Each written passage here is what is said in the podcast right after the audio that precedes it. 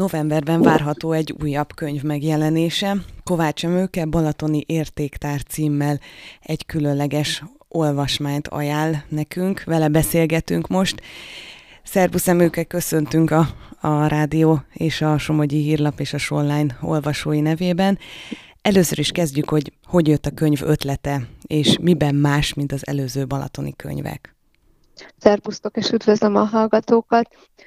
Több balatoni kötetem jelent meg, a 2019-ben legutóbb a balatoni impressziók. Ezekben 19-20. századi balatoni történeteket dolgoztam fel, de leginkább olyanokat, amiket az olvasók, vagy a Balaton körül élők, vagy a Balaton szeretők valamennyire ismertek, de megpróbáltam a történeti hátteret bemutatni, fürdőkultúra tekintetében, vagy a nevesebb Balatonhoz kötődő személyek vonatkozásában. Viszont azóta eltelt már jó pár év, és én még mélyebbre ástam a Balaton történetében, és előjöttek olyan időszakok és olyan szereplők, akiknek mondjuk emléktáblája van, vagy utcanevet neveztek el róluk, de valójában kevesen tudják, hogy milyen balatoni életmű áll mögöttük. És úgy gondoltam, hogy akkor most egy kicsit ezzel a novemberben megjelenő kötettel mélyebbre ások, és ezeket a eseményeket, személyeket térképezem fel, és ezért is az a cím ennek az új kötetnek, hogy Balatoni értéktár, mert olyan vonatkozások kerülnek elő a 19-20. századból, amik valóban értékteremtőek, és amiknek igen erős hatása van, még hogyha nem is gondolnánk a 21. századi Balaton világára személyekről is van szó, de adott események is, amik befolyásolták akár a Balaton történetét, történelmét. Esetleg egy-két szemét kiemelni, aki fontos számodra, és mondjuk nem mondanám, hogy feledésbe merül, de nincs annyira a előtérbe Igen. helyezve a Balaton történetét tekintve. Igen, rögtön mondok is egy kaposvári és erősen somogyi vonatkozású szereplőt, akiről utcanevek, meg utalások is vannak a megyénkben, ez pedig Roboz István, akinek már csak az is a legfontosabb tette, hogy megalapította a Somogy című folyóiratot, de kevésbé ismert, hogy ő egy elképesztően nagy Balaton szerető és a Balaton kultuszt építő személy volt, ugyanis a 19. század második felében nagyon sokat járja a Balaton vidékét, és ilyen tényrögzítő tudósításokat közöl országos lapokban, és nagyon sok olyan akár aktuális problémát megfogalmaz a Balaton kapcsán, amivel ő beírja magát a Balaton történetébe. De hogyha az irodalmi vonatkozásokat nézzük, akkor Roboz István az, aki Kossuth imáját is jegyzi, ami pedig a 48-as történetek esetében eh, hát egy érdekes vonulat, de egyébként sok ilyen 48-as vonatkozású személy előjön ebben a kötetben, mert hogy talán keveset beszélünk arról, hogy az 1848-as forradalom és szabadságharcnak Balaton vidékén is érdekes szereplői, vagy olyan személyek vannak, akik 48-49 után, a világosi katasztrófa után egyfajta menedéket leltek a tónál. Ilyen például nagyon érdekes, és itt is van somogyi vonatkozás, Pados János, aki Badacsonyban telepedett le, mint egy, hát tulajdonképpen 48 után elítélt, börtönre ítélt ö, pap, és ö, aztán a Badacsony ból látja Fonyódot és a szembepartot, és nagyon szép versei születnek Fonyódról és a Balatonról, és egy nagyon érdekes szerepet tölt be majd Badacsonyba, mint orvos doktor, mert később az lesz. De akár ilyen fontos személyek, azok a Balaton kultuszt építő orvosok, akik nem csak az orvoslásban voltak élenjáróak a 19. század végén, 20. század elején, például, mint Szaproncai Manu, aki Somogynak az egyik híres orvosa, vagy Tanhoffer Lajos, aki országos hírű, sőt nemzetközi hírű orvos, de Siófokon épített nyaralót, példázatos módon, mert hogy az a célja, hogy azt mutassa be, hogy milyen fontos helyszín a Balaton, és hogy ne külföldre menjenek nyaralni az emberek a 19. század végén, és hát ez egy hatalmas dolog, hogy ő ezért telket vásárol, komoly tőkét investál ebbe az egészbe, és cikkeket ír a Balatonnak a gyógyhatásáról. Hát nagyon sok ilyen szemét lehetne még említeni, és sok mindenkiről szó is lesz, és természetesen vannak érdekes történeti vetületek is.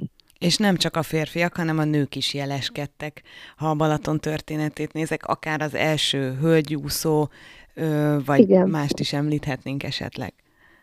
Igen, én nem vagyok nőtörténész, de értelemszerűen, ahogy az életmód, a, az egész életforma változik a 20. századra, úgy kerülnek elő egyre inkább a női szereplők is a Balaton történetében. Sok balatoni kötődésű hölgyről beszélhetünk. Az egyik nagy kedvencem Festetics Julianna, aki annak a Festetics családnak a, és Festetics Györgynek a, a, a, a leszármazottja, rokona, ö, aki, aki hát megalapozták Keszthelynek az egész értékét, kulturális hagyományát, és Festetics Juliana nem más, mint Széchenyi Istvánnak a, az édesanyja, és sok balatoni kötődése van a családnak Keszthelyhez, Fürethez, de Keszthelyen született ugye a költőfeleség, Szendrei Julianna is, és valóban az első Balaton átúszó nő, aki 1925-ben úszta át a tavat Belházi Bimbi is egy történelmi tettet hajt végre azzal, hogy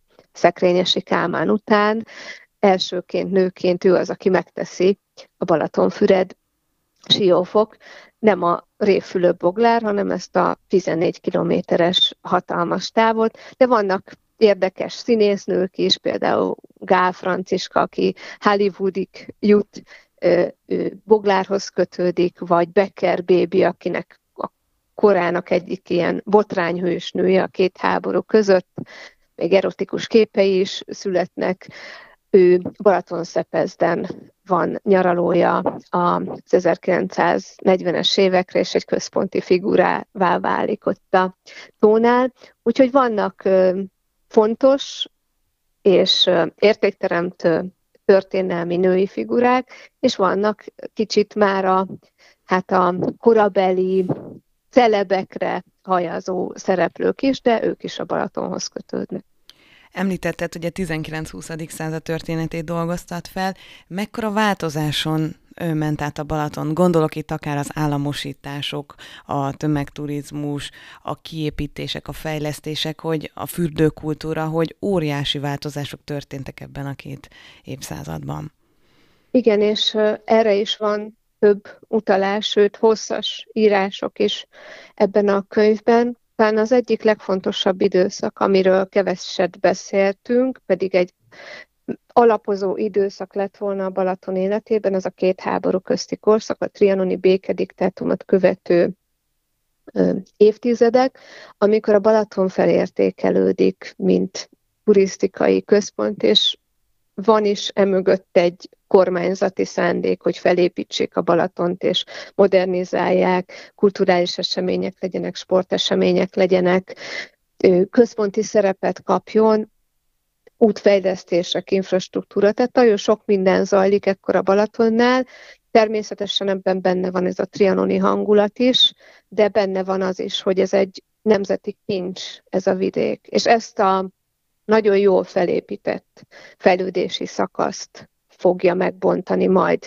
a 45 utáni államosítás időszaka, amire szintén van vonatkozó írás ebben a könyvben, bár sajnos történetileg a legkevesebb forrással a 45 utáni államosítás időszakából rendelkezünk, mert hogy ezek megsemmisített iratanyagok, de azt lehet mondani, hogy a fürdőtelepi villáknak, magántulajdonoknak a 90%-át államosítják, és ebből lesznek azok a munkásüdülők, és valóban a tömegturizmust szociális alapon kiszolgáló üdülők, amik lényegében tönkre is teszik a balatoni turizmust, és itt lesz majd egy váltás a Kádár korszakban, amikor Kádárék nagyon öncélú módon fölismerik azt, hogy a Balatonban van tőkepotenciál, és akkor kezdik el a hoteleket építeni, és akkor kezdődik el az a klasszikus, mindannyiunk számára ismert címerfejes időszak, amely nagyon nosztalgikus korszak,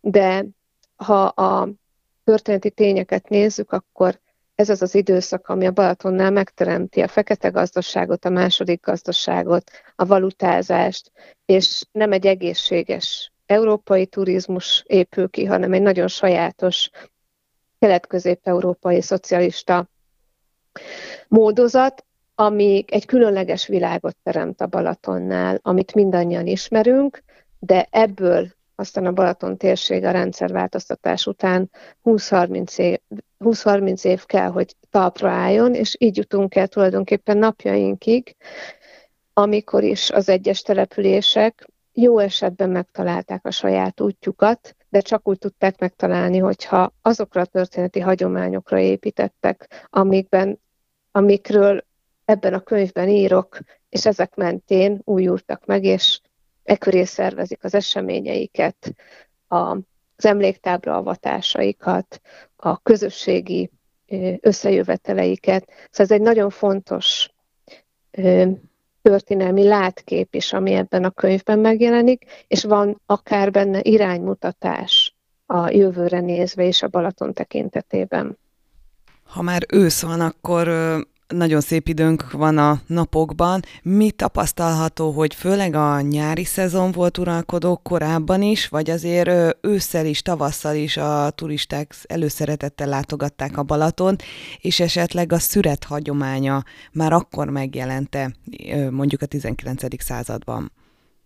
Igen, ez egy ez a szezon hosszabbítás dolog, ez körülbelül olyan történeti hagyományal rendelkezik, mint az északi és a déli part ellentéte, vagy vélt ellentéte, tehát már a 20. század elején megjelenik az igény, amikor jóval rövidebb a szezon, értelemszerűen még abban az időszakban, hogy kitolni augusztus végéig, szeptember elejéig de markáns módon majd ez a két háború közti időszakban fogalmazódik meg, és ugye itt az a kulcs, hogy nem csak megfogalmazni kell, hanem valós programokat kínálni, kirándulási lehetőségeket, elfoglaltságot. A két háború közti időszakra már adott az idegenforgalmi háttér, értem itt az elszállásolást, ellátást, mert ugye itt egy fontos összmunka van, hogy a Balatonparti településeket ebben az időszakban már a háttértelepülések ellátják, mezőgazdasági termékekkel, élelmiszerrel, szóval itt ez egy összehangolt szisztéma alakul ki, és a két háború között már borheteket tartanak, kirándulásokat a Badacson hegyére, és ehhez biztosítják is például a vonatjáratokat Budapestről, vagy olyan utazásokat szerveznek, amik akár több naposak, és messzebb megyek, mert ez aztán majd megjelenik a téli időszakban is. A 40-es évek elején téli jégnapokat tartanak a Balatonnál, fűthetőek már a szállodák, van ö, élelem, ö, viszonylag kilábalt a térség és az ország a gazdasági válságból, és a korabeli filmhíradókon látszik, ahogy bundákban és, és szánokon megjelennek a turisták, és megtekintik mondjuk a jeges halászatot, mint turisztikai attrakciót. Tehát ilyen irányú törekvés van, de ilyen irányú törekvés megjelenik a Kádár korszakban is, itt behatárolja mindig a balatoni időjárásnak a kettősége, de visszatérve természetesen a szüret az egy központi esemény már a 19. század elejétől jól dokumentáltak a különböző eszközök, szokások, népszokások, és hát Kisfaludi Sándornak a szüreti dalai és a versei, amikben megjelenik például a badacsonyi szület, ugye ők ott a szerelmével, feleségével, Szegedi Rózával egy présházat is birtokoltak, és hát az ő irodalmi művei az elsők, amik dokumentálják ezeket a közösségszervező eseményeket. Nagyon szerteágazó ez a kötet, ami novemberben jelenik meg. Mennyi időt dolgoztál rajta? Ez több évnek a termése, ez most valóban egy nagyobb merítés, hosszabb és rövidebb írásokkal. Az eddig megjelent balatoni publicisztikáimat tartalmazza, két-három évnek a termése, és lényegében ez, ez már egy alapozó mű, és ezen túlmutat majd egy komolyabb munka, ami szintén remélem, hogy egy-két éven belül megjelenhet. Végezetül honnan ered a Balaton szeretete? Gyerekkori történés ez már, és ami végigkísért az egész életedet? Igen, Kaposvári születésű vagyok, és Fonyódligeten töltöttem a nyarakat, és ez a vidék nem engedett, és mindig mágnesként vonzott, és jelenleg is Siófokon élek. Balaton az az életemnek a meghatározó, és talán így a család mellett a legfontosabb részévé, és egyfajta szenvedélyévé vált. Köszönjük a beszélgetést, alig várjuk, hogy novemberben a kezünkbe foghassuk a könyvet, és további sok sikert kívánunk. Köszönöm szépen a lehetőséget.